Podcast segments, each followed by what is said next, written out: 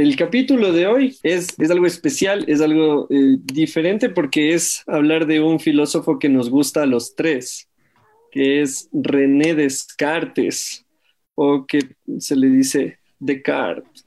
Algunos le pronuncian así en, en francés, Descartes.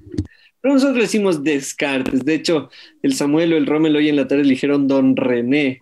Y hoy día queremos conversar de algunas cosas alrededor de una frase que él mencionó, que era, pienso, luego existo. Y mientras la gente se va conectando, primero gracias a quienes están aquí puntuales, pero también quiero eh, pedirles que esperemos unos minutitos, unos minutitos, porque hay gente que se está sumando. Mientras tanto, eh, Samu, yo puedo compartir pantalla. Eh, déjame ponerte ahorita. Mm, Sí, ahí estás. Ya. Hágalo lo que quieras. Mi Jin. Es para mostrarles algo por aquí a quienes nos están siguiendo hoy. Solo lo cargo por aquí. Chururun, chururun. Compartir. Y estamos en, Ahí está yo por entusiasmarme y querer mostrar cosas nuevas. No me funciona ahora la pantallita. Aquí está. Se está cargando, pero no se olviden que pueden visitar biblifilosofía.com. Aquí tenemos nuestros podcasts y vamos subiéndolos.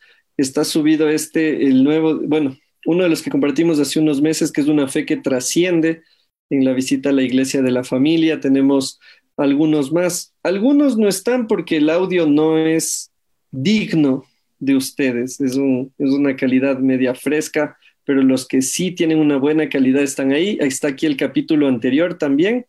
Entonces, biblifilosofía.com, pueden eh, aquí darle play y escucharlos. Aquí está la opción de descarga. Legalmente pueden descargarlos. Como siempre decimos, solo no lo vendan. O sea, si lo venden, eh, depositen las regalías respectivas. Entonces, no se olviden. Venden, avisen cómo hacen para nosotros también aprender a lucrar. Eso, eso. Enseñen a monetizar eso. Entonces, bibliafilosofía.com, no se olviden que es nuestro sitio. Y ahora sí, dirán ustedes, le metemos el comodumio directo de Juan. Usted es el jefe. Señor Rommel, usted por antigüedad. Si te desmuteas es más fácil escucharte, verás. Que cada mudo habla. Eh, claro, cada mudo habla como puede. Dale, dale, loco. que no se pueden decir cuando no tenemos micrófono los tres al mismo tiempo. Claro, de hecho, eh, un problema que nos ha creado el Zoom es ese, ¿no? Que ahora el Samu y el Rommel pueden hablar cuando quieren. En los, en los encuentros en vivo, quienes nos acompañaron, eh, solo voy a conectar aquí el cargador, porque mucho pienso, luego existo y luego no existo sin conexión. Eh, un lío era que no teníamos tres micrófonos, entonces siempre teníamos que estar pasándonos ahí entre todos del mic para poder escucharnos, para poder hacer el chiste, para hacer algún aporte. Pero ahora ya tenemos voz todos, eh, la democratización de los medios de comunicación. Eh, lo malo es que ahí no soy yo quien determina quién habla y quién no, ¿no? Pero... Ahí es cuando te das cuenta de que la democracia no es tan deseable como pareciera. Y, de hecho deberíamos un día analizar el tema de la democracia porque está idealizada, pero aún en Grecia no funcionó bien, pero esa es otra historia. Ahora sí, quiero dar paso al tema de hoy. Posteo, luego existo, Descartes hoy. Es el episodio que hoy día vamos a estar tratando y primero brevemente explicarles por qué. Estoy viendo si tengo mi libro de Descartes por acá cerca, pero si no lo muestro. Eh, René Descartes es alguien eh, con quien todos hemos tenido aproximación, pero no lo sabemos, porque Descartes es uno, Samu, confírmame, ¿es padre del método científico? No. Es padre de la filosofía moderna, así como la conocemos ahora. Eso, gracias. Se me confunden los términos. Y René Descartes, en su libro El discurso del método, un libro chiquitito, es delgadito, es súper delgado, súper pequeño, muy fácil de leer. O sea, igual te deja medio cucú. Él empieza a mencionar varias cosas, el tema de cuestionar, pero algo interesante, cuando yo tuve que leerlo por la universidad y luego tuve que releerlo para, para entender mejor, es que él invitaba a cuestionar. Él es uno de los que dice, cuestionemos. O sea, tú tienes una herencia familiar, tienes una herencia epistemológica, tienes una herencia de ideas, de pensamientos, de creencias, de concepciones.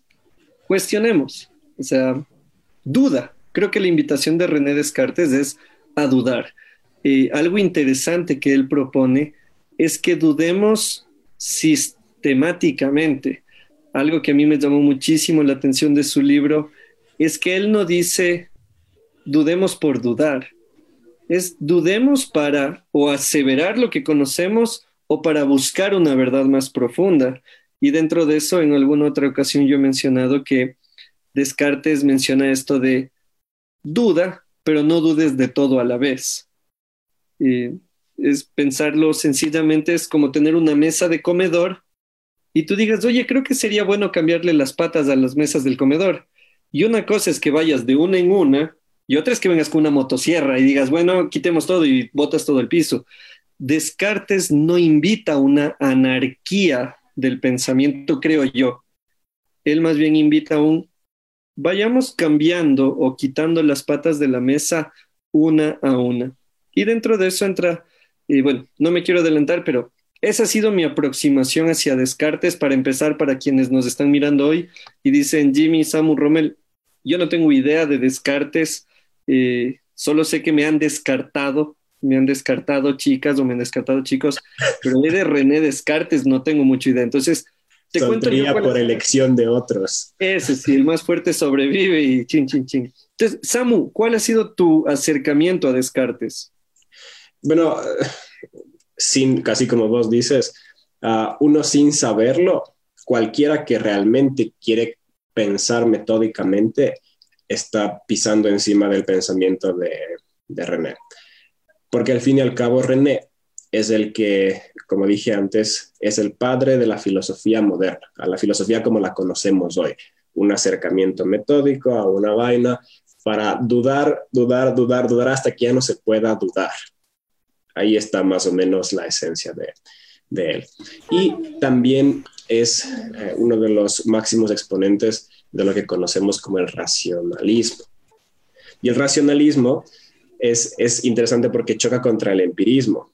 Y como nosotros somos una cultura que va por el tema de, del método científico, entonces siempre hemos escuchado el método empírico y que lo que no se puede comprobar empíricamente no es real. Esa es una de las grandes falacias que se votan así en conversaciones, nomás queriendo parecer intelectuales.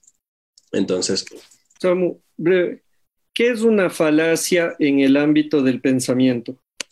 Una falacia es un error de, lógica, por así decirlo. Asumir, eh, tener una falsa presuposición. Por ejemplo, uh, Lazo, para hablar con ustedes dos, ¿no es cierto? Guillermo Lazo dice algo y ustedes dicen no, porque ese man es culpable del feriado bancario, entonces de ley lo que está diciendo es mentira. Esa es la falacia ad hominem, o sea, no estamos criticando el argumento, sino que criticamos a la persona, pero no necesariamente el argumento depende de quién lo diga. Así que si Jesús dice que 2 más 2 es 5, por más que sea Jesús, no necesariamente lo hace, ¿verdad? Aunque no sé, es un, ejemplo súper cagado, porque le toca ver si es que él tiene la capacidad de alterar la metafísica. No nos metamos ahí. Ah, punto de orden, punto de orden. ¿Quién es, quién es Guillermo Lazo? ¿Quién es Guillermo Lazo para los que nos siguen de otros países? Bueno, es el responsable de una de las que... No, mentira. ya, sí. dijo, que es una, dijo que es una falacia eso. A ver, breve. No, pero, pero, pero espérate, di quién es Guillermo Lazo para los que no nos. Guillermo Lazo es un bachiller y bancario ecuatoriano que estuvo metido en los círculos de gobierno cuando se tomaron decisiones económicas, legislativas muy fuertes, que dio permiso a los bancos de prestar y prestar y prestar la cantidad de dinero que sea, sin repercusiones porque tenían la garantía del gobierno. Así que... O sea, o sea, una situación terrible para el país. O sea, un Trump criollo. No, no, no. No, Guillermo Lazo. Es que, a ver, para no desviarnos, porque la idea es que el Samu complete su idea sobre Descartes y luego el Rommel diga la suya. Guillermo Lazo es un banquero que coincidió que él fue parte de uno de los gobiernos más nefastos del Ecuador. Lo que dijo el Samu, eh, pensando en la falacia, es que si Guillermo Lazo dice algo positivo o algo correcto, eh, es habitual que la gente lo descarte por aquel incidente. La gente. Yo soy gente también, por si acaso. Entonces, em, la falacia aquí viene a ser nada de lo que Guillermo Lazo diga es verdad porque él estuvo en tal situación. Entonces, como tú dijiste, Samu, eso es una falla en la lógica. Exacto. Entonces, todo el tiempo estamos pensando, todo el tiempo estamos pensando, todo el tiempo estamos razonando, pero no necesariamente las reglas por las cuales pensamos siempre son correctas. Y esas son las falacias. Por eso hay que conocer las falacias para no equivocarnos en la forma que pensamos, en la forma que armamos nuestra lógica. Nuestro discurso está construido sobre presuposiciones y si las presuposiciones son equivocadas, el resultado va a ser equivocado, a menos que le pegues por suerte. Entonces, uh, René lo que busca es justamente ir hasta las presuposiciones, a lo máximo de las presuposiciones. Y para eso entonces él, tiene este tema de la duda y, él va hasta la, hasta la duda elemental, como, como lo llaman, ¿no es cierto? Y la duda elemental es la que luego produce lo que él eh, muy famosamente dijo, pienso, luego existo, o por ende existo, que es la forma más correcta de la traducción. Así que mi acercamiento a él es eso, darme cuenta que el racionalismo del man es lo que nos pone en un mundo como el que conocemos hoy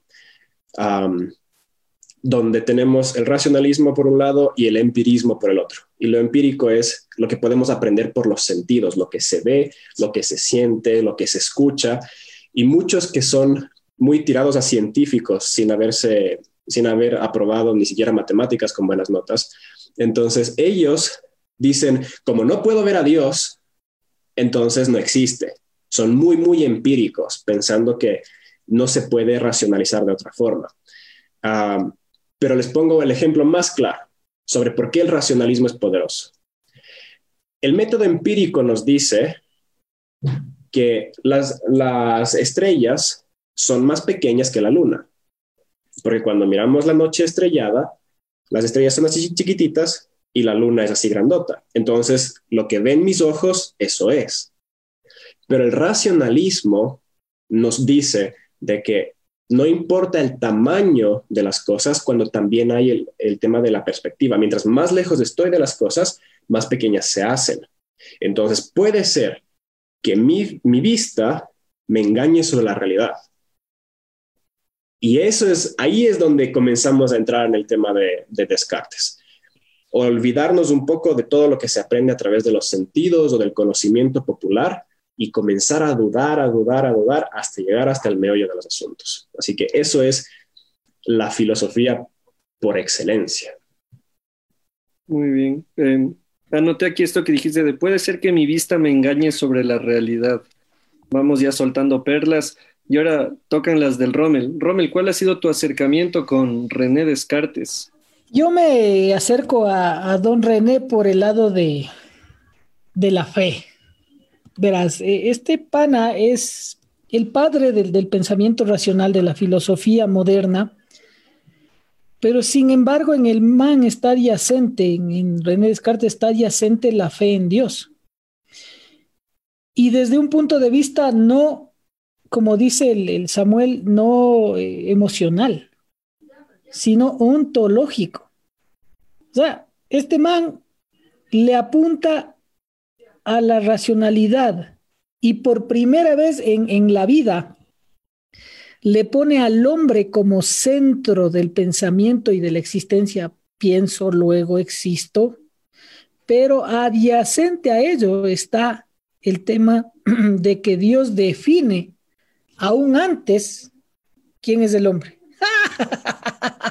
o sea, viste, la crítica que siempre hemos tenido de que la fe con la razón son dos polos opuestos o, dos caras de la misma moneda, pero que se oponen la una a la otra, no es así. Y eso es interesantísimo, porque René Descartes, una, Descartes, una vez más, padre del pensamiento moderno, eh, fundamento para el pensamiento de Hegel, de Heidegger y de los otros manes que vienen después de, de, Nietzsche, de Schopenhauer, de todos los clásicos eh, modernos, hace una... ¿Clásicos o modernos? Modernos, o sea, me refería a, los clásicos de, de esa época. De la como, los, como los clásicos de los ochentas, ¿viste? O sea, los ¿Viste? ¡Ah, Los modernos old school. Eso, o sea, como cuando te gusta los clásicos de los ochentas y ahí están, esos son los clásicos. Los modernos, pensadores modernos. Entonces este man hace una, dibuja una línea base donde Dios sigue siendo el, el, el, fundamento. Y, lo más chévere, y ahí sí algo que yo me, me alejaba mucho, yo no soy bueno para las matemáticas, todos los que me conocen saben eso, ¿no? De que yo creo que el mejor invento que tienen los celulares es la calculadora. Eh, y entonces Descartes hace una aproximación a la perfección en la matemática. Y el método que él desarrolla para conocer la realidad es análisis, síntesis. ¿Y cuál es el último ñaño? Y. Antítesis. Y, y constatación, ¿no? Entonces, es chévere. Hay, hay su crítica, hay su crítica al tema, porque también así como es el padre del pensamiento moderno, es uno de los que dejan reboteando la pelotita del, del dualismo. Y por eso el dualismo cartesiano, algo que así como, y anóteseme una, así como eh, Max Weber fue mal leído para la fe, el dualismo cartesiano también fue en cierto sentido mal interpretado o llevado a los extremos con respecto a la fe. O sea, si es blanco, no es negro. Cuando el, eh, don René nos está mostrando claramente en su pensamiento de que adyacente está Dios a la razón. O sea, tu fe y tu razón son dos elementos que conviven eh, en el pensamiento. Y eso es interesante. Si nosotros pudiésemos desarrollar nuestra fe sin temor al pensamiento racional, otra nota fuera de nuestras vidas, hermano. Pero casi siempre no, pues la fe tiene que ser lo irracional. Y yo cuando pienso en eso le, pienso a Pablo dándose contra la efigie del Dios desconocido. Estos no entendieron nada. Eso no más. Ya. ¿Sabes qué? algo que, creo que sucede con, Descartes es que em, es como el Toño Valencia en el Manchester. O sea, saber que un creyente estaba filosofando, es como que dices, uno de los míos está ahí, pero es curioso que uno de los nuestros, por decir así, como si hubieran nuestros otros,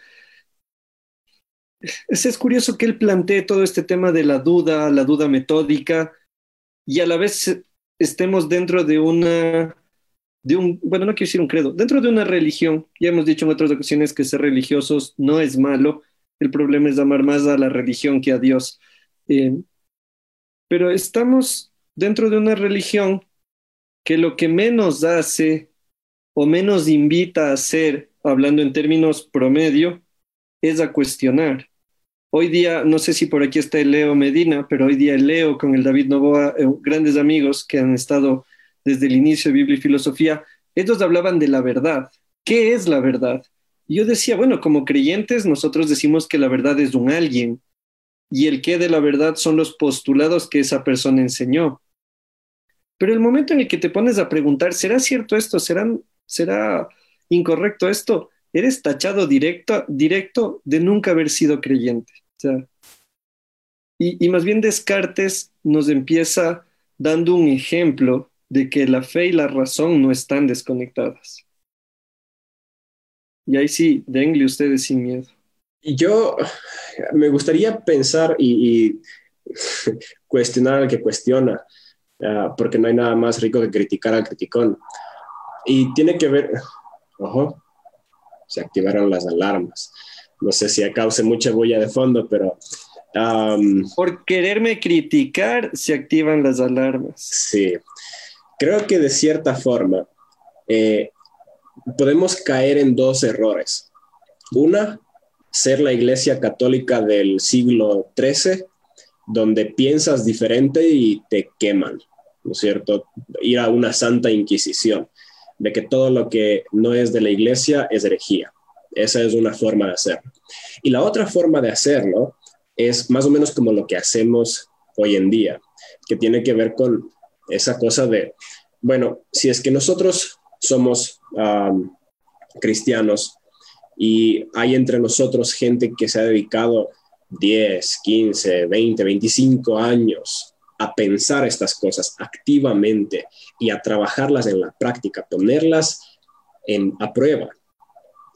Y por alguna razón viene alguien sin haberle metido cabeza a la situación y solamente comienza a cuestionar y por el, simple hecho de que ya cuestionó una vez, entonces como que fuera verdad. Porque ese es el problema. Cuestionamos y pensamos que todo lo que pensamos es verdad. Y esa es una de las más grandes falacias del hombre posmoderno, del hombre y la mujer posmoderna. Hemos democratizado todo, hemos democratizado las redes sociales, y aquí está el posteo, luego existo, y de repente todo el mundo tiene una voz, todo el mundo se vuelve experto, y esto lo vemos cuando pierde la selección, todo el mundo sabe de fútbol mejor que el técnico y los futbolistas. De repente hay problemas ah, políticos como la, la revuelta de aquí toda Sudamérica en octubre y noviembre del año pasado, y de repente todo el mundo son expertos en leyes laborales, expertos en economía, expertos en política, expertos en legislación.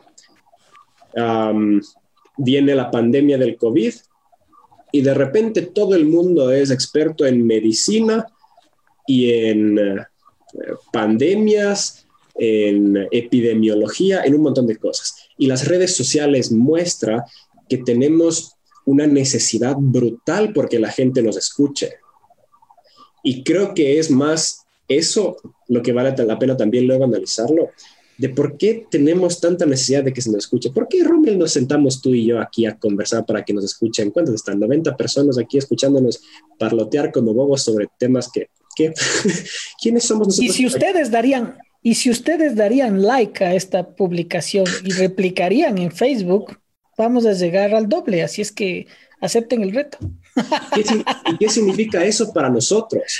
Nosotros queremos tener una voz, comenzamos a opinar de temas, ¿somos expertos en esto? No, pero aquí estamos haciéndolo porque tenemos una necesidad brutal de que la gente nos escuche. Obviamente, mientras más te expones a la gente, más te expones a la crítica. Si es que la iglesia, una organización tradicional que tiene dos mil años, o el Estado que tiene un linaje de varios miles de años uh, se expone tan públicamente y está afectando todo el tiempo la vida de las personas, obviamente se le va a criticar. Pero sí vale la pena preguntarnos, uh, ¿será que el simple hecho de que emitimos una opinión ya la hace verdadera? Ese es el principio del pensamiento racional. Es pensar de que probablemente las primeras ideas que se me vienen a mí son falsas Interesante, interesante lo que dices. Eh, tengo que hacer un, tengo que poner retro yo para plantear eso desde otra óptica. Entiendo bien por dónde vas. Eh, no es una crítica a, Descartes. Él plantea la problemática del conocimiento a través del yo, del ego. Pienso yo, luego existo yo. Y, por eso te digo, hay que tomar muy delicadamente esto. ¿Por qué? Porque no plantea al otro. ¿Viste? O sea, no, no plantea a la otra persona, sino sigue siendo el, el, el, ego eh, de Freud y de otros que vendrán adelante quien plantea y quien desarrolla y quien descubre, ve, otra vez más, la, la caverna de, de, Platón, ¿no es cierto? Quien descubre el, a lo... Y eso, eso puede ser una falencia. Ahora verás a dónde voy. Eso se queda inherente en el pensamiento moderno. Y nosotros podemos ver que así funciona hasta no sé qué pensador y empieza a plantear al otro, en serio. Y, no creo que sea más atrás de unos 80 años, no creo que sea menos.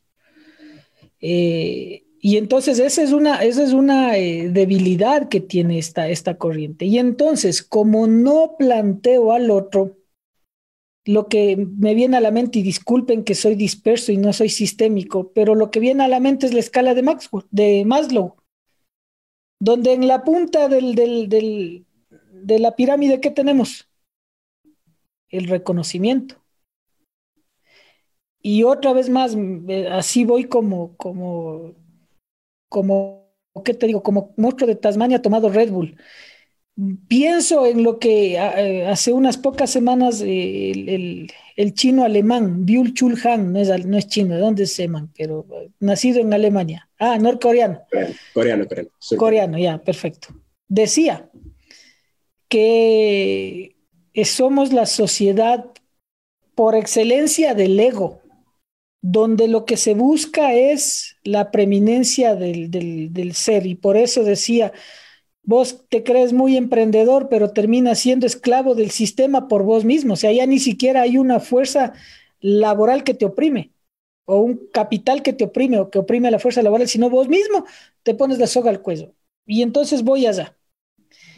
Estamos siempre buscando autorrealización y lo que vos decías marca, ¿no es cierto? O sea, pasa algo y somos expertos en las cosas pasa algo y somos expertos en todos los temas y sabemos tener temas y creemos que las redes sociales son metros cuadrados de nuestra expertise. Entonces, cuidado cualquier whatever se ponga al frente a, decir algo que yo ya dije o a decir algo que yo defiendo o a irse en contra mía. Pero viste que un tribalismo digital. Eso, parte del vos mismo. Ahora, ojo. ¿Cuál vos? Vos mismo. El, el ser cree que las palabras que vos por bien o por mal dijiste tres semanas atrás ya son tuyas toda la vida, cuando no es así. Entonces surge el tribalismo digital que vos dices, o el tribalismo, sí, digital, que se hace más evidente en Twitter, donde las nociones teóricas, teológicas o de pensamiento son las que priman. No así en otras redes sociales donde hay otras dinámicas, pero entonces si quieres pensarte o creerte lúcido, anda postea en Twitter.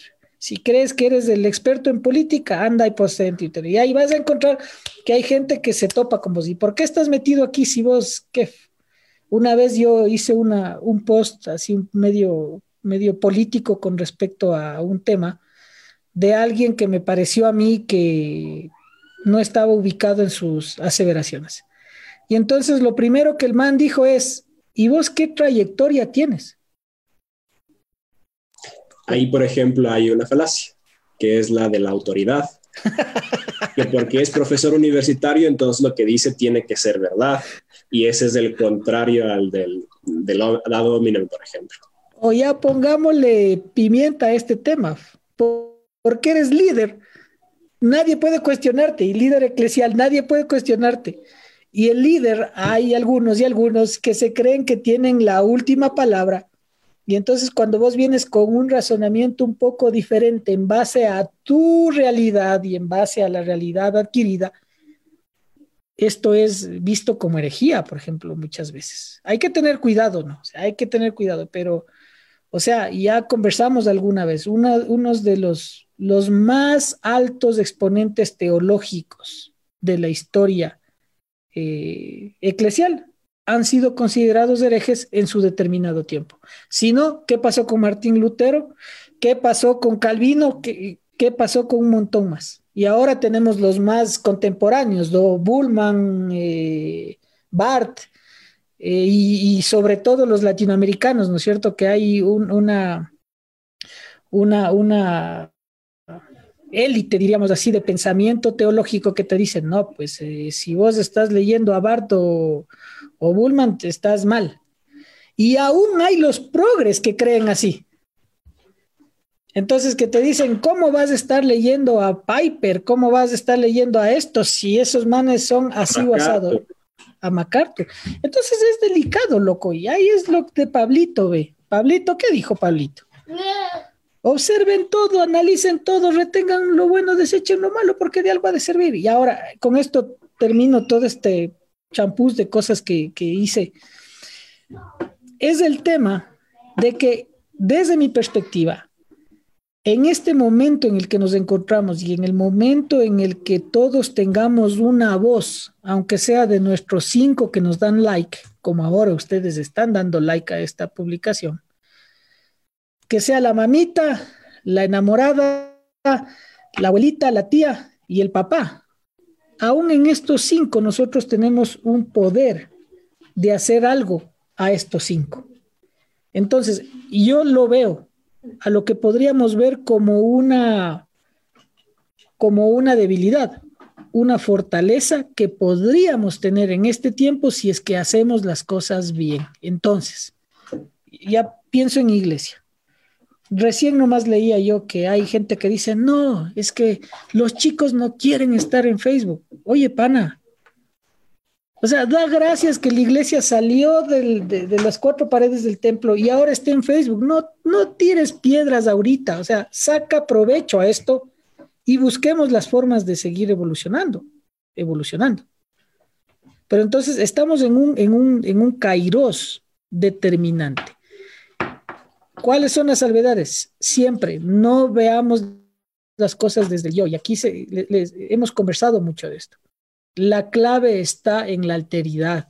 El otro tiene que ser parte de este juego de, construcción eh, filosófica, de pensamiento, de sentimientos, para poder desarrollar algo mejor.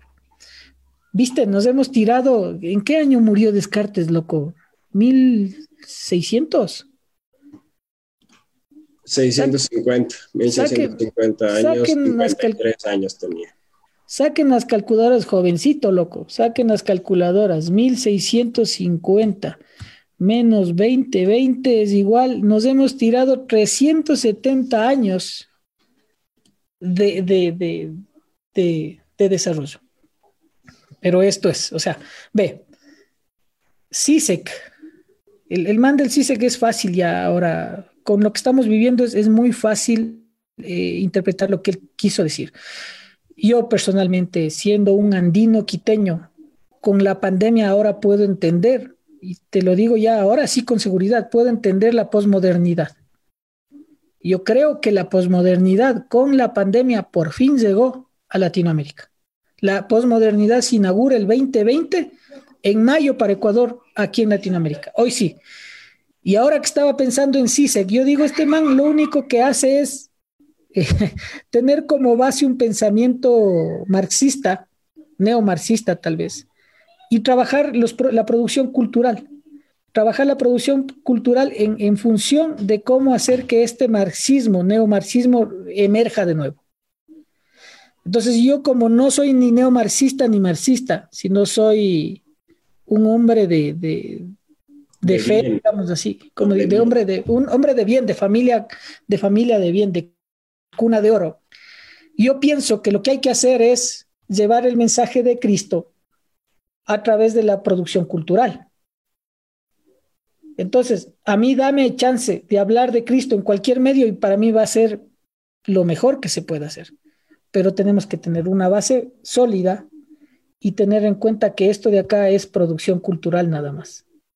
Porque si le inviertes al tema, estamos cayendo en la misma ortodoxia que hacíamos hace unos, hace unos meses atrás en el templo. Me despapayé. Señor Rommel Salazar, pase por su certificado de, disciplina en la iglesia. ¿Qué piensas, Jimmy? ¿No es cierto? Sí, completamente de acuerdo. En el nombre de Jesús, amén.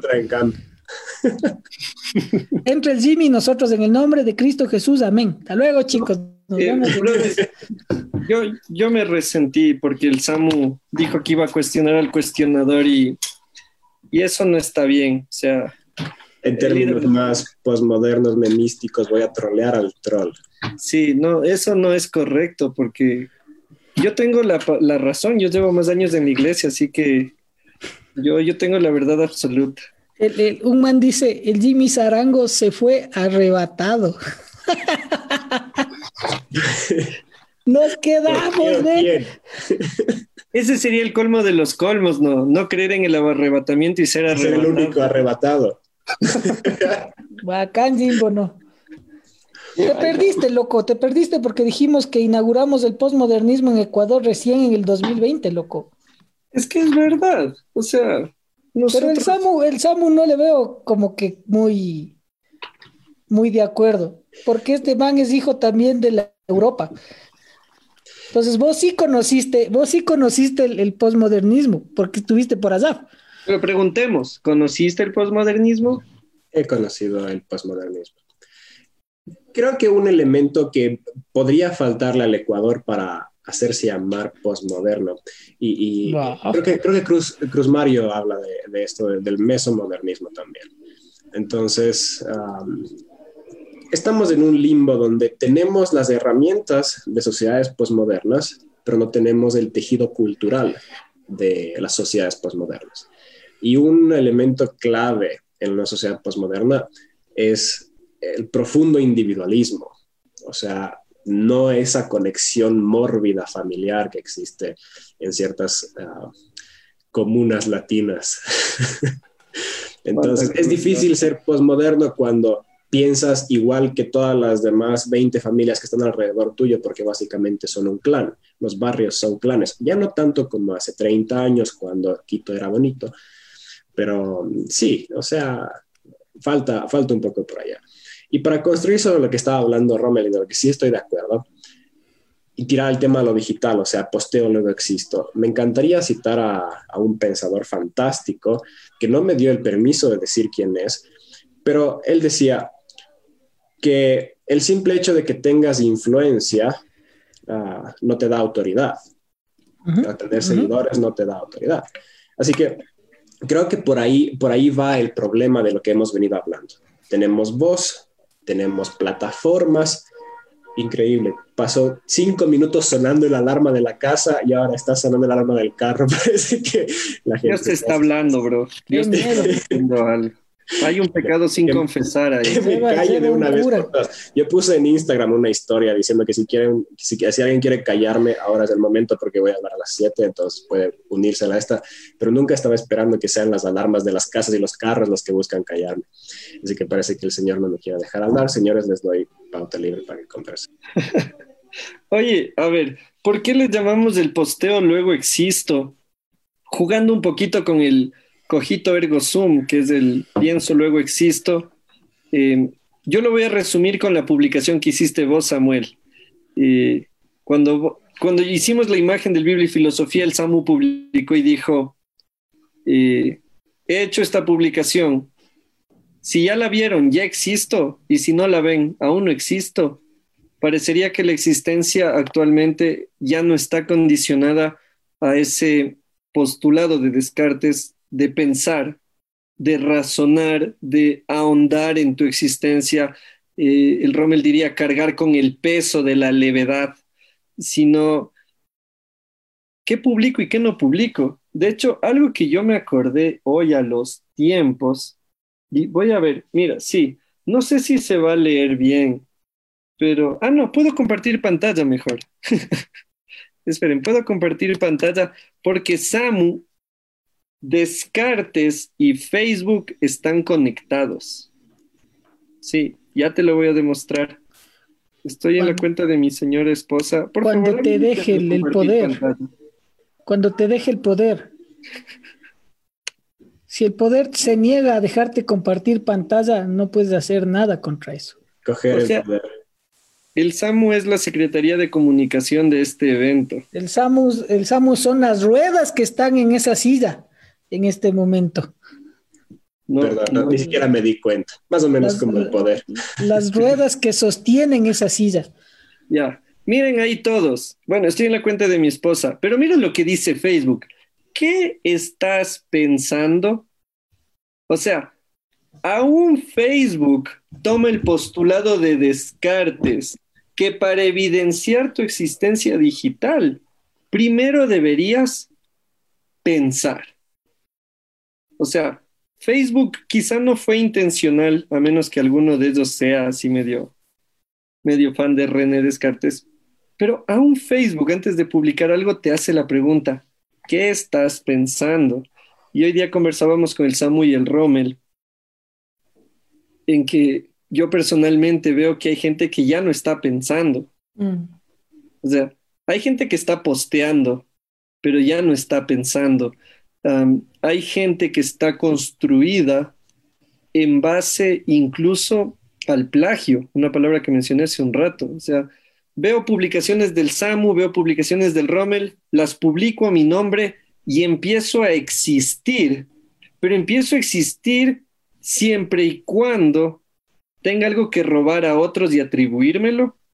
Eh, existo siempre y cuando la imagen que proyecto sea alabada o criticada por otros, porque hay gente que ama ser troll. Entonces, por ahí va el tema del posteo, luego existo. ¿Cómo es que nuestra existencia está pasando del pensar, del razonar, del meterle cabeza a las cosas, al cómo me marketeo en las redes, sobre todo? Ahí yo tengo una idea. La filosofía, a diferencia de las otras ciencias, sigue discutiendo las mismas vainas que viene discutiendo más o menos 2600 años. Y creo yo, el Rommel pone el fondo virtual y le reconoce la camisa como fondo de pantalla verde. entonces, la filosofía no ha evolucionado tanto, o al menos en el problema, porque no ha encontrado una solución al problema. Encuentra nuevos ángulos, nuevas formas de articularlo, pero sigue siendo más o menos lo mismo todo el tiempo. Creo yo que aquellos que eh, piensan activamente en redes sociales, muchas veces se agarran de las frases de otros que ya pensaron antes, porque es difícil inventar algo nuevo. Eso podemos estar de acuerdo. El tema está en que ah, yo diría que aquellos que son aún mejores, lo que hacen es no pensar por sí mismos y no solamente que no roban a anteriores, sino que cabalgan sobre las olas de lo que está pensando la masa. Entonces, por eso es que nos encanta el like y el me encanta. Nos encanta el me encanta. Y es porque nos deja ver qué es lo que está pensando la gente. Si hay más likes, significa que más gente aprueba. Y mientras más tenemos este ciclo de recompensa donde yo publico algo, a más gente le gusta, más voy a darle a eso mismo. Por más que yo no piense eso o por más que yo no esté de acuerdo, entonces, es más o menos lo que hizo Hitler. Estoy comparando a las Insta-Hoes con Hitler, porque Hitler no tenía ese pensamiento así, sino que el tipo se dedicó a conversar con Tutti Frutti, todo el mundo, para saber qué es lo que ellos pensaban. Y luego solamente articuló el pensamiento popular y lo llevó a nivel eh, de discurso político. Entonces, que o sea que Goebbels era el, Facebook y el Instagram de Hitler. Bien, Amén. Amén. sí. Exacto. Samu, vos estás poniéndole en el mismo plano, o sea, no estoy criticando, sino estoy haciendo la comparación. Porque pensándolo desde lo comunicacional, con lo que hizo Hitler, es lo mismo que ha hecho Trump. Por supuesto, por supuesto, por supuesto. Y una de las estrategias de Trump, bueno, no sé si es estrategia, pero al menos le funciona, es habla tan corto habla tan sencillo que se le entiende. Habla en tweets. Exacto. Por, eso es el relajo ahora del tweet. Muy bien. Entonces, esa es la vaina. Mientras, mientras quieres hablar a más gente, más sencillo tiene que ser tu pensamiento. Y ahí, está, ahí está el problema. Ese es, eso es justamente lo que Descartes quiere romper. Él dice, no se debería construir ciudades dejando que cada cual haga lo suyo propio porque la ciudad queda horrible. Es solamente una masa de gente que ha remendado ahí con parches. Mejor queda una ciudad cuando ha sido diseñada ah, por ya sea un concilio con ciertas reglas o un solo arquitecto que diseñe todo. De cierta forma, podríamos decir que lo más cercano a eso sería el Vaticano. Entonces, Descartes lo que está diciendo es, no, voy a pensar lo que todos los demás piensan, ni voy a aceptar lo que los demás pensaron. La, rebelión contra el sistema. Se hace tan individual que va hasta cuestionarse qué es lo que él mismo piensa, por más complejo, por más difícil que sea. Claro. Y ahí es cuando suelta. Por eso es que quizás ah, las redes sociales exacerban justamente esta tendencia de cabalgar sobre olas y Twitter es otra vez la, la meca del ejemplo de esto. Trending topic. La conversación siempre va a ser el trending topic. Twitter es la plaza pública de hoy. Antes se reunían frente a Carondelet para conversar sobre temas relevantes. Hoy se reúnen en Twitter. El problema es que hay tanta gente y la masa tiene tan poco desarrollo de, sus ideas que la conversación se reduce a casi nada. O sea, ahí te das cuenta que suben ah, lo que es lo más sexualizado, ah, mm. lo más fácil y lo más, no sé, es, una, frase, una frase de Netflix que vi anteayer, creo si somos lo que comemos, ¿qué dice la comida rápida de nosotros? Cómeme. es lo más fácil, lo más así. Y creo yo que eso se traduce un poco a todo. Y ahí está la cosa. Ah, pienso, luego existo, posteo, luego existo. La existencia en el siglo XXI es una competencia por ser relevante, por ser visible. Y nos anulamos de paso. Y, lo, y, lo, peor es que lo que está visible es lo más básico. Es la, la, la, frase de motivación personal con tanga. Es eh, eh, el pensamiento más, ¿qué te puedo decir? Lo más básico. yo, yo, yo he leído post, he visto post más claro. He visto post con un pensamiento tan básico, pero básico, básico, básico, como frase mundial, la Coca-Cola mata. Y tiene 300 likes. Y veo que, por ejemplo, un, un, filósofo o alguien se le ocurre citar a un Echeverría o no sé, y tiene los likes de la mamita, del papito, de la que quiere ser enamorada pero está enfrienzonada, del pana y del otro pana.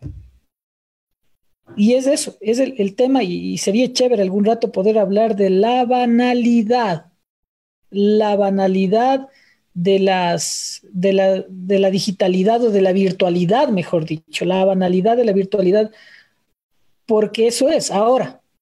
Yo pienso cómo sacamos provecho de la banalidad. Y no te voy a decir a vos, haz la foto del versículo con tanga pero sí te voy a decir, utiliza uno de, las, de los elementos y que ya hemos conversado y que... Que te valga decir, la pena mencionar que también hay de esas. Exacto. sacan la foto en tanga y el caption es un versículo. Así que no estamos, no estamos hablando de irracionalidad. O, o, los que creen, o los que creen que los que cultivan la imagen, pues loco. O sea, líderes reconocidos que no tienen foto en tanga, pero ponen un versículo y se ponen la foto de esos. O sea, ya, ya, dije y hablé, ahora hablo. O sea, eso también es, es, molestoso. O sea, la foto mía con la frase de Pablo y, o sea, ¿a quién aplaudo? ¿A usted la Biblia o, cómo es la cosa? O te ponen la frase motivacional y, y, el man ahí no. O sea, culto a, la, culto a la personalidad y ahí también vamos. Pero entonces, volviendo al tema que decía, hay un elemento que nosotros lo hemos conversado muy seriamente y que empezamos a hablarlo de esto en el segundo o el tercer Biblia y Filosofía, y fue el tema meme. El meme tiene en esencia toda esa noción de la virtualidad, de la rapidez, de la especificidad que es necesaria hoy en día. Entonces, panas utilicen memes para cambiar ese, ese concepto, ¿viste? Y entonces, si vos tienes cinco que te dan like, con que esos cinco que te dan like hayan recibido el mensaje que tiene que llegar, hemos logrado algo. Dudo mucho, querido Jim, que en este tiempo podamos hablar de un pensamiento original. Dudo mucho. O sea, eh, yo te digo, es, es casi imposible ahora hablar del pensamiento original con la eh, multiplicidad o el el número abrumante de especificidad que tenemos hoy. O sea, y, esto me he dado cuenta yo en las últimas semanas. Eh, se ha armado una especie de, neologismo, eh, de, glosario, perdón, con neologismos. Y uno dice, ah, no estoy inventando el agua tibia. Y llegas a un foro y les oyes hablando de eso. Y entonces dices, ah, no, no he sido yo. Es, como te decía, el tiempo, el tiempo que se está presentando. Y por eso yo te decía también, en función de eso, yo creo que Ecuador, con la excepción que dice el Samuel, ya entró en la era posmoderna, en el sentido de las comunicaciones, en el sentido del distanciamiento, en el sentido del uso de las tecnologías. Y entra en un nivel que ya no solo pertenece y compete a las nuevas generaciones, sino ahorita, hoy por hoy, está mi viejo de 80 años Vos llegas a la casa, el man ya no te para bola, porque el man está con el celular. Y cada rato te enseña diez mil veces el mismo video que te mandó por WhatsApp, por Facebook, por Twitter. Y entonces es, la conversación del man. Entonces, ese es un punto que hay que tomar en cuenta, ¿no? Solo voy a leer el comentario de Alexis Baez que dice, el pensamiento básico es popular porque es superficial. Lo que es profundo demanda introspección, no es inmediato. Por ejemplo, los seguidores del fitness versus los seguidores de Biblia y filosofía. Gracias, pan Alexis. Oye, eh,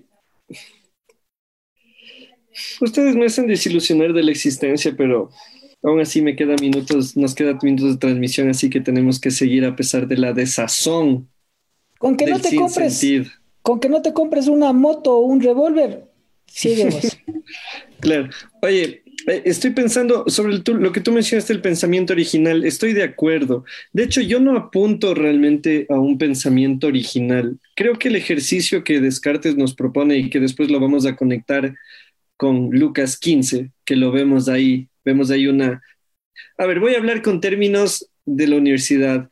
Haciendo un corte transversal a Lucas 15 con lo cartesiano, entonces salen cosas interesantes.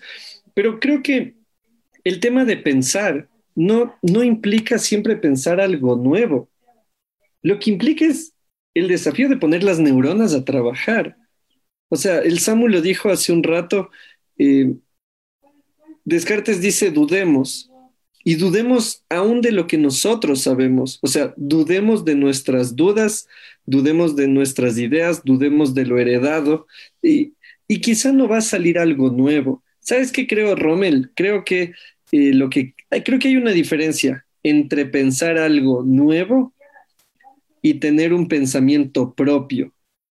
Y cuando yo hablo de pensamiento propio, no me refiero a que es algo que nadie más lo tiene, porque probablemente es lo que nos pasa a los creyentes con la Biblia. Lees un postulado de un escritor que escribió hace 1600, no más, hace, dos, hace 2400 años y lo lees hoy y dices, oye, esto es mío. O sea, el tema de pensar no nos empuja a pensar algo nunca antes dicho.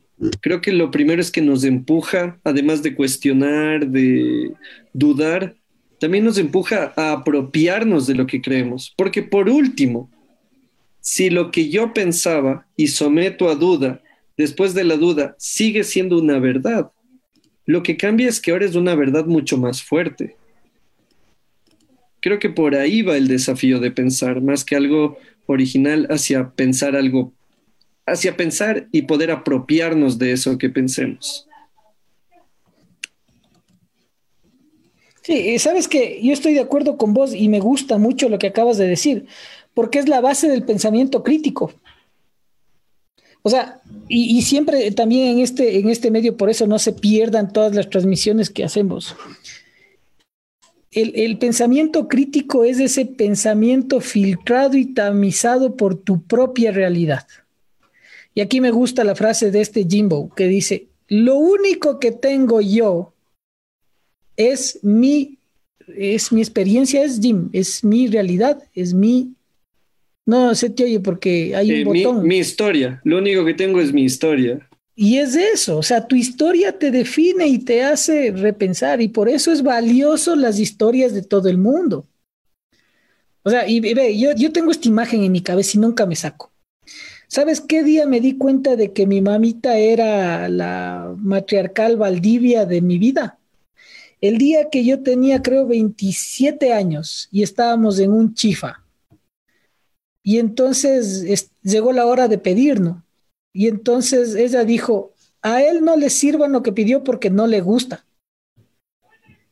Sí, me quedé frío, ¿no? Así en, esos temas cuando, cuando te planteas tu vida, ¿no? Así. Ah. Y le dije, pero sí me gusta. No, porque es feo. y listo. Y esa es la mamá latinoamericana. ¿Viste? O sea, el tema del, del, del, del pensamiento crítico es ese, es, es tu vida, tu experiencia, lo que te pasó al entrar, lo que, lo que vives diariamente.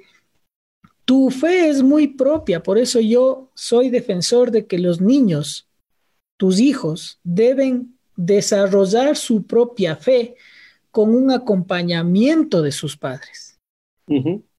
Entonces, ves, es, importante porque son cosas extrañas. Loco, eh, vean, para, para una generación como la mía, absolutamente lo que yo viví en el colegio y en escuela a la edad de mi hijo ya no existe ni, ni de chiste.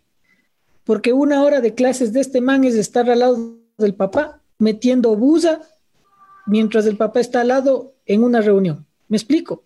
Y es verle a la profesora al otro lado y, las, y las, los shortcuts del, del, teclado son lo que antes para nosotros podían ser las, los papelitos que lanzábamos a nuestros compañeros.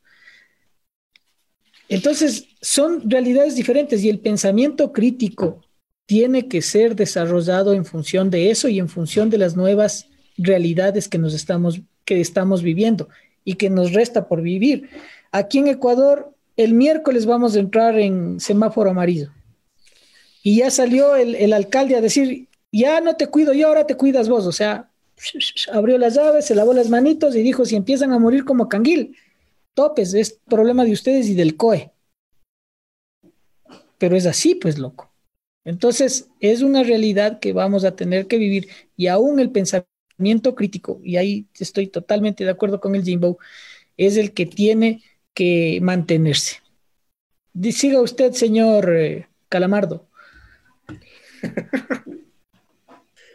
¿Cuál es el más narizón como para hablar? o sea, el más narizón soy yo, pero hoy te toca voz de, de arenita. Yo, sabiendo que iba a llegar este día me operé. y que no, que no, que no crean que uh, se me escapa la ironía de estar criticando a Facebook en Facebook. No se escapa para nada. Es más, me cago de risa porque así mismo es. me, gustaría saber si existen libros que critican, un libro que se titule La inutilidad de escribir libros o algo así. Podríamos poner como tema para un Biblia y filosofía la ética de la crítica de las redes sociales o, algo así. Ah, porque esa es la pregunta. ¿Dónde se critica las redes sociales? ¿Se lo critica por televisión? ¿Se lo critica por libros? Ah, ¿Y por qué? Uh, y si es que eh, las redes sociales están exentas de, crítica. Y también eh, Sophie pone el comentario de que ah, es súper difícil tener pensamiento original porque estamos pensando sobre los pensamientos de otros, es más, ahorita mismo lo estamos haciendo. Entonces, sí, es, es, es eso, razonar en círculos, así como la filosofía viene haciendo 2600 años, pero cada vez ser un poquito más compleja. Rommel, ¿quieres decir algo? Ah, no, estaba limpiándola la pantalla. Ya te corté.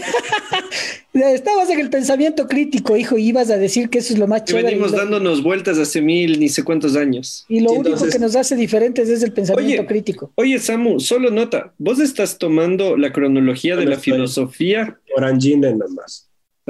O sea, vos estás tomando el origen de la filosofía, pero desde, desde la academia, porque la filosofía de ahí es está presente, es inherente al ser humano. Sí, digamos que si estamos hablando de filosofar como sinónimo de pensar, puede ser. Pero si estamos hablando de filosofar como cuestionar o no basarnos en el argodo y sabiduría popular, entonces ahí lo cuestionaría lo que acabas de decir.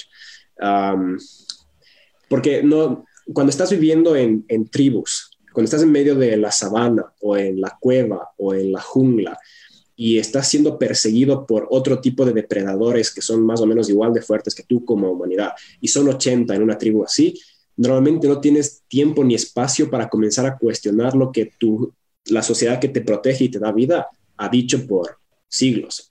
Entonces, de cierta forma, eh, lo más fuerte ahí no es el cuestionar, sino aprender el sistema porque el sistema te protege, la sociedad te protege, la civilización te protege.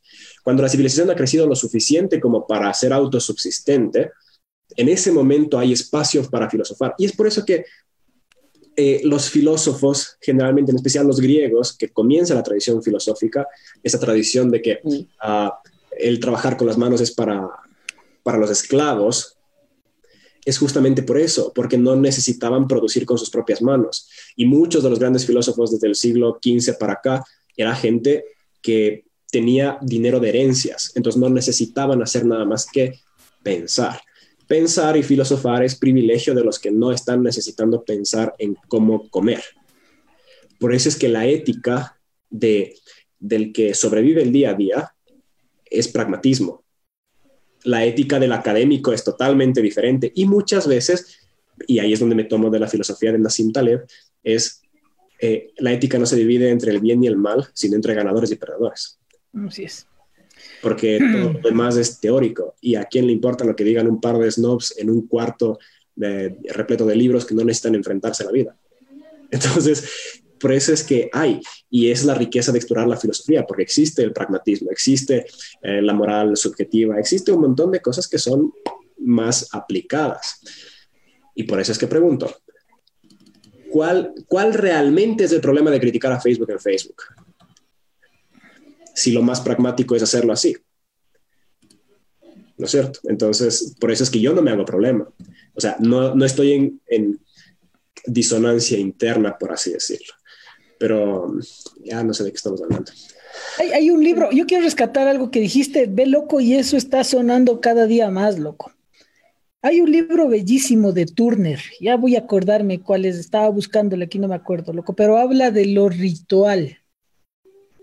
Verás, hace unas tres semanas leí un, artículo del, chino alemán, del coreano alemán, Byul Chul Han. Chul Han, vamos ahí. Ese man.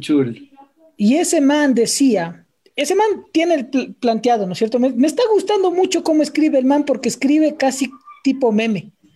Corto, conciso y hasta muy, muy producción cultural. Filosofía. Y el man, filosofía pop. Y el man decía lo siguiente, resistencia será el volvernos a aproximar. O sea, ante la situación, el, el aproximamiento de los unos con los otros será la resistencia y, habremos vencido el sistema eh, acercándonos, porque el man está pensando en que esta pandemia que estamos viviendo a quienes hace más fuertes son a las empresas grandes. Por ejemplo, Facebook. ¿No es cierto? Facebook, de quien criticamos, pero se ríe de Janeiro, Facebook también de nosotros, porque estamos echándole tierra, pero estamos ahí llevando un mensaje a, ¿cuántas personas estamos? A 114 personas, podríamos ser 200 si es que ustedes nos acolitan. Pero entonces, eh, la idea del man es que la aproximación, el aproximamiento será vencer este sistema. Eh, el siguiente punto era el hecho de que con esa foto del SAMU se me fue la idea. Oye, no digo, posteo, luego existo. Aguanta, ¿qué iba a decir? O sea, el, el, Samu, el Samu se acaba, Rommel, lo que hemos hablado en otros eh, Biblias y filosofías, el Samu se acaba de avatarizar para fingir su existencia distrayéndonos a los demás. Así que Samuel, has utilizado la virtualidad de manera eficiente, excepto que usaste una foto muy distractora. Ya me acordé. Ah, es el tema, que generalmente en la vida, cuando tienes una clase, siempre tienes dos o tres que quieren llamar la atención, que quieren ser el payaso de clase. pero la vida te pone normas donde la profesora te bota de la clase. En cambio, las redes sociales premian a aquellos que son lo suficientemente ridículos como para hacer las pendejadas suficientes como para sobresalir. Y no hay nadie que te diga que no, a menos que hagas tonterías y luego te bloqueen, pero es difícil. Y aquí el tema, loco, eso era, ve. Entonces, en esa línea del Han y en la línea de Turner sobre la ritualidad, hay que tener muy en cuenta el tema ritualidad. En este tiempo, la ritualidad en todas las esferas, sobre todo en las esferas eclesiásticas, va a tener especial, especial importancia, porque la ritualidad es la que te hace pertenecer o no pertenecer a determinado clan, digámoslo así. Lo que dice el, el Samu es correcto. Hay algunos, por ejemplo yo, que tenemos la intención de siempre ser un poco irónicos en nuestros mensajes, pero con un toque cómico, humor negro. Eso es ritualidad. Entonces, si por ahí hay algún líder de jóvenes que se está preguntando, chuta, ¿y cómo hago para hacer otra nota? Eso empieza a pensar en la ritualidad y cómo esos actos rituales, ojo que por Dios no estoy diciendo que vayan a, las procesiones o que le pongan al, al santo de cabeza. En un macho cabrío. Eh, sí, por Dios, sí. Estoy hablando de las prácticas comunes. ¿Cuál es tu ritual y cuál puedes, cómo puedes generar esos rituales? Y un ritual puede ser un ritual de pensamiento. Sea pensador crítico. Ve, hay una máxima aquí en la casa. En la, casa hay dos cosas que no se deberían hacer. Una es exagerar, porque ya le tengo armado al Joab y a Isabela diciéndoles que decir siempre es exageración, ergo es pecado. Y segundo, y segundo, siempre pensar las cosas desde otra óptica. Es decir, las cosas no son A o B, sino pueden ser C o D. Porque tenemos que... Dale, sigue. Solo déjame preguntar en nombre de la gente para ver si te entendimos, ¿ya? ¿Les dijiste que decir siempre es pecado? Es de exageración. La exagerar es... pecado. Eso. Ya. Y luego dijiste siempre qué? Ah, es que yo soy pecador. ya, ok, solamente quería. O sea, por ejemplo, voy a, voy a ponerlo en. Yo entendía al revés. Voy a graficarlo. Por ejemplo, es que mami, siempre haces sopa. Eh. Entonces ahí se le regresa a ver así, y agarrado la varita, ¿no? Jue madre, siempre es exageración y eso es pecado. Y los manes ya saben, o sea, no exageres, no les lleves a los extremos, así cultivas un pensamiento o una posición equilibrada de las cosas. Y segundo, siempre haz un pensamiento crítico. Y, y, eso es parte de la ritualidad, ¿viste? Es una ritualidad que tienes que estar eh, construyendo todos los días. ¿Viste? Me acordé, loco. Bien. Bien, muy bien. Últimos minutos. Y como esto es Biblia y filosofía, si no mencionamos Biblia, eh, podrían caernos quienes nos están mirando.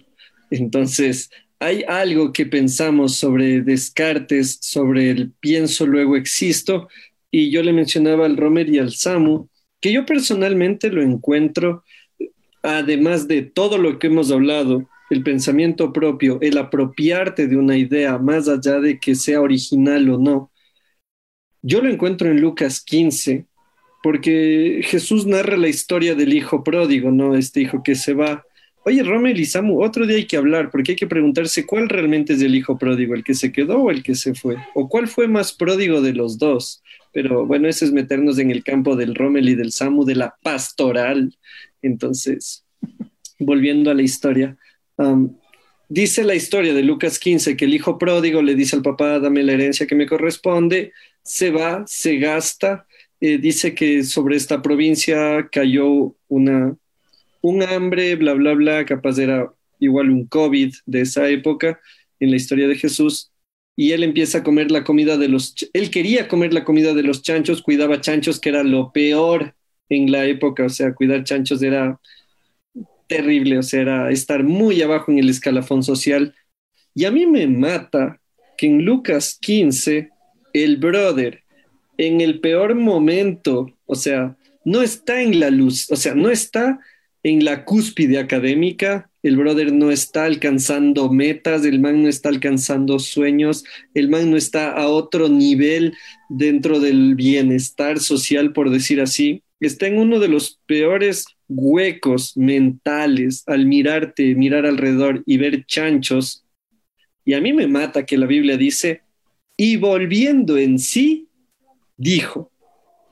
Esa frase, yo me acuerdo, la leí hace unos años y, y es como cuando te dan ganas de llorar y reírte a la vez, como cuando te golpeas del, como cuando te golpeas del codo. O sea, que quieres reírte y llorar como, es como, no sabes si te duele o si te alegra. A mí me mató porque pienso que la condición del hijo pródigo es la condición de todo ser humano hasta el momento en el que empieza a razonar realmente, hasta que empieza a pensar realmente, hasta que empieza a pensar para existir, pero no existir en un plano material, porque las cosas existen en un plano material, incluso el, el vacío ocupa un espacio, por decirlo así, pero es loco que este brother empieza a pensar, empieza a hacer el ejercicio y se le empiezan a conectar las neuronas brutalmente. Empieza a recordar quién era su padre, empieza a recordar cuál era la realidad, incluso empieza a especular posibles posibilidades para el futuro. Entonces, para mí el tema de Descartes, de pensar y existir, se ve reflejado en este, habrá sido un joven, habrá sido un adulto, alguien que vivía la vida en automático, vivía como le pedían que viva, como dijo el Rommel, subiendo fotos eh, con escote y poniéndole Juan 316, un brother subiendo sin camiseta con las pesas del CrossFit y poniéndole todo lo puedo en Cristo 4, eh, Filipenses 4.13. O sea... O agarrado los, los, libros que nunca leyó. Eso, eso, eso, así como...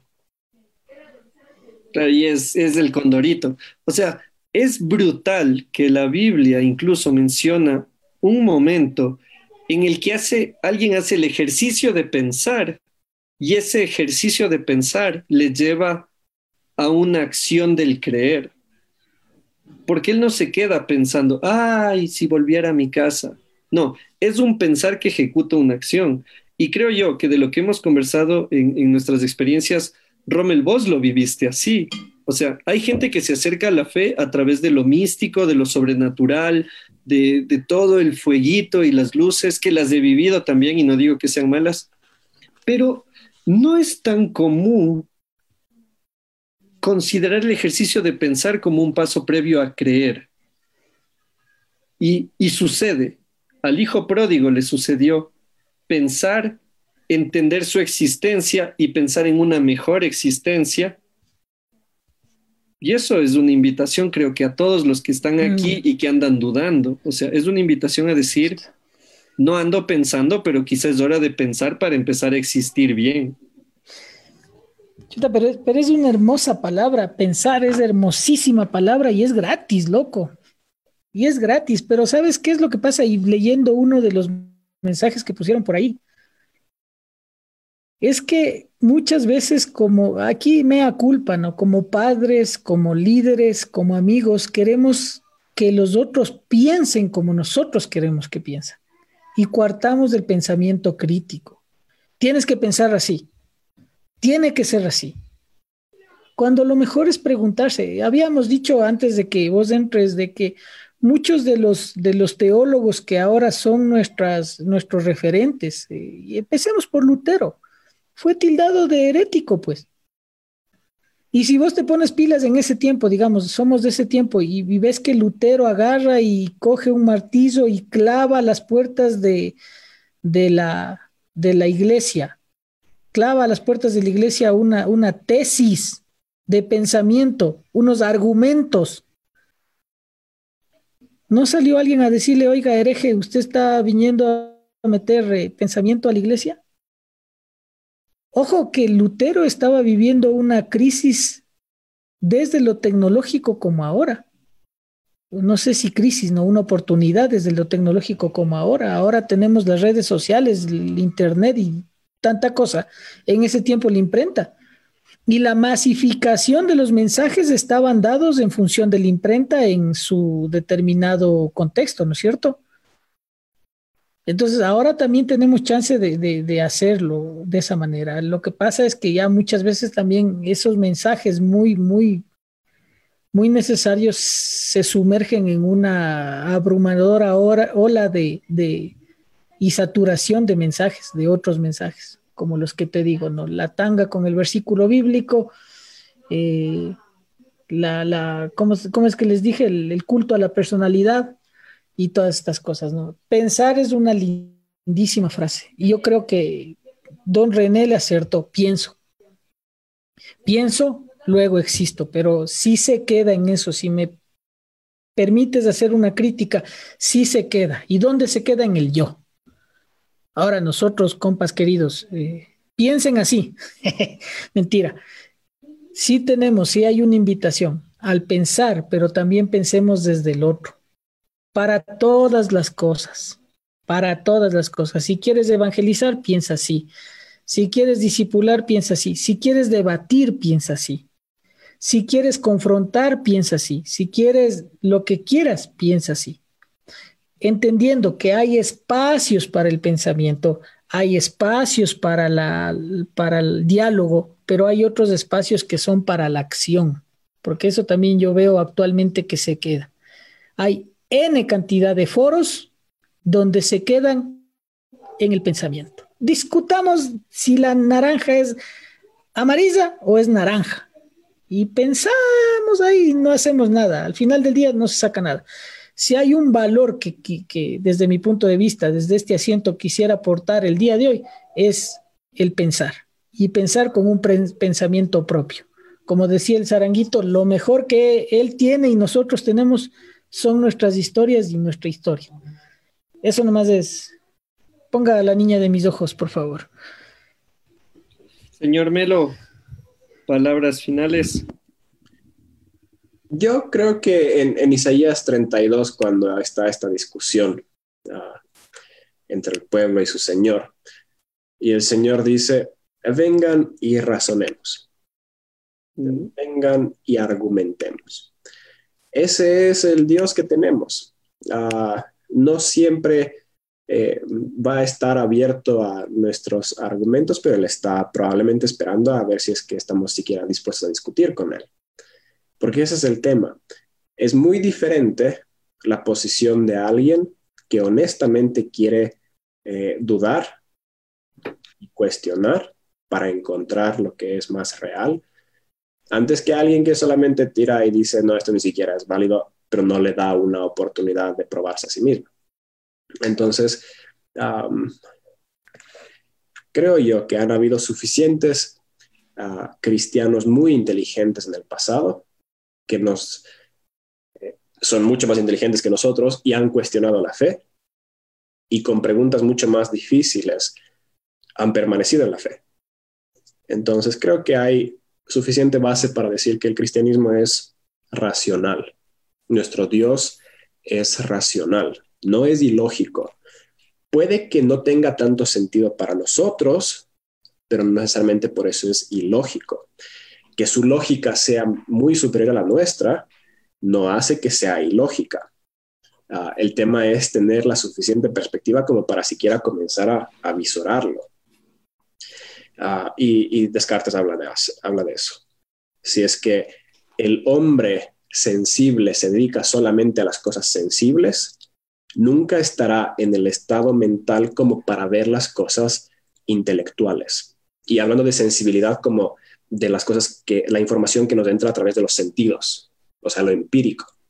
Está diciendo que el hombre que solamente ve lo que está delante suyo, escucha lo que está alrededor suyo, olfatea y siente lo que está alrededor suyo, solamente va a ser capaz de percibir eso. En cambio, el hombre que se pone en el plano de lo intelectual tiene la capacidad de descubrir las cosas intelectuales. Y también menciona de que solamente la gente que está en el plano de la fe o espiritual tiene la capacidad de entenderlo eso. Así que, nada, denle una chance al, cristianismo racional. hay, hay suficiente para explorar, de los más grandes pensadores de la historia han sido cristianos. Eh, un buen porcentaje de los premios Nobel de la historia son cristianos. Y voy a poner una advertencia aquí. Esto es la falacia de la autoridad. Decir que una persona inteligente era cristiana, por ende el cristianismo es verdad, es una falacia, es mentira. De la misma forma como decir que porque hay un ateo que sea inteligente, por ende el ateísmo es verdad, también es una mentira. No es por ellos, pero sí es una falacia decir que el cristianismo es irracional, o sea, que no tiene ni pies ni cabeza. El cristianismo tiene mucha racionalidad porque nuestro Dios, así como ha dicho Jimmy tantas veces, es un Dios pensador y nos ha hecho pensadores a nosotros. Es verdad. Gracias, Rommel. Gracias, Samu, por estas palabras. Como siempre decimos, bueno, esto lo dijo el Samu una vez y lo hemos adoptado como, como frase de Biblia y filosofía.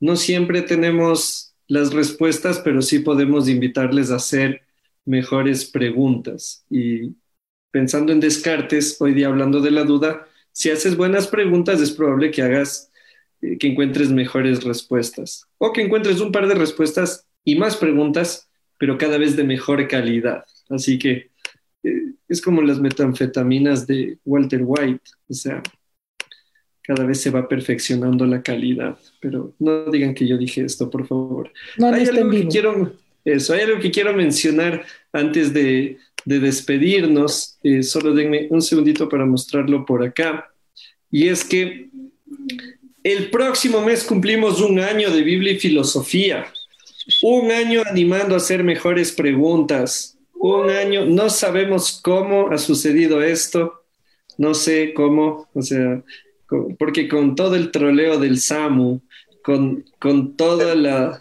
Dicen ahí que si es que funciona y no sabes por qué, mejor no te preguntes por qué. Así es, vaca loca y palo encebado el 25. Eso, así que quiero invitarles a todos brevemente a que separen esta fecha ya de una vez para que no estén como el Rommel preguntando, ¿va a haber Biblia y filosofía? ¿Va a haber Biblia y filosofía? Entonces, para vos primerito, Rommel, 25 de junio, confirmemos que es jueves, por favor. Jueves 25 de, junio, ¿sí? Sí. ¿Pusiste la fecha y no la chequeaste primero? O sea, quise hacer el cálculo numérico mental. Sí, señor. No, obviamente chequeé, pero a veces me falla. O sea, estoy dudando de lo que hago. Estoy siendo, estoy aplicando lo que aprendimos hoy. Así que 25 de junio, eh, de, a las 7 de la noche, aquí mismo nos encontramos.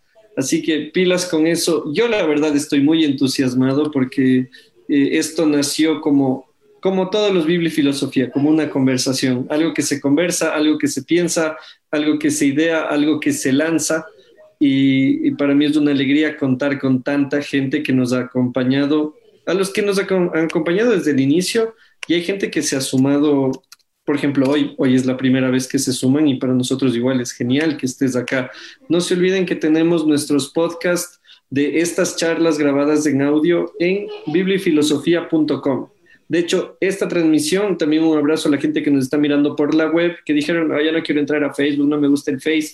Eh, está bien porque está también siendo transmitido por biblifilosofía.com. Ahí están siempre nuestros podcasts, están ahí los audios de las charlas para que los oigas, para que los descargues, para que los compartas con otro. Eh, Samu, nuestros, hay que ser sinceros, ¿no? Nuestros episodios no son a prueba de críticas o sea, no es que las críticas le rebotan, más bien son todo lo criticables que se pueda, ¿no? Sí, el que está dispuesto a hablar en la palestra pública tiene que estar dispuesto a ser criticado.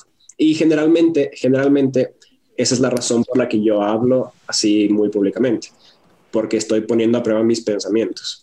Ah, si no estoy dispuesto a decir mi verdad, y que luego se me critique, no puedo ver los errores de mi pensamiento. Así que este es un ejercicio intelectual que luego permite que cuando me hayan criticado pueda ver mis propios errores y la siguiente vez que hable algo sea más cercano a algo verdadero, porque ya no es solamente subjetivo, sino que ha pasado por el filtro de la gente. Y para la gente que está diciendo que ah, de nada sirve pensar si luego no hay acción, sí, puede ser, pero como dice Descartes mismo, es mejor caminar lento en el camino correcto que correr apresuradamente directo al barranco. Muy bien. Profundo. Sí, por eso me gusta hacer esto con ustedes. Así que, pilas, por favor, apúntense. El tema lo vamos a avisar en próximas semanas. Más bien ya voy a procurar que mañana esté la imagen y el tema con estos brothers para que con tiempo puedan invitar a otros, con tiempo puedan comprarse la hamburguesa y celebramos a la distancia juntos.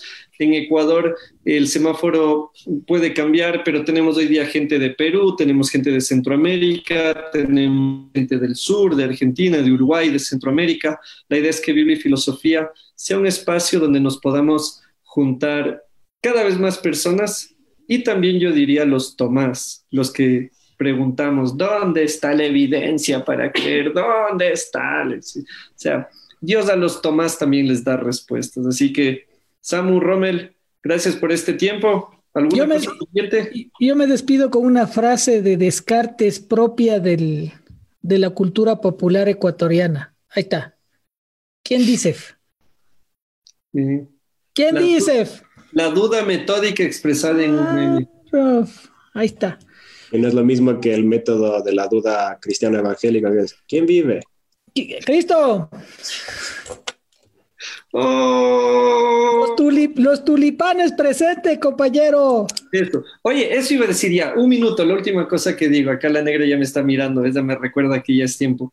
Eh, algo dijeron ustedes que es clave.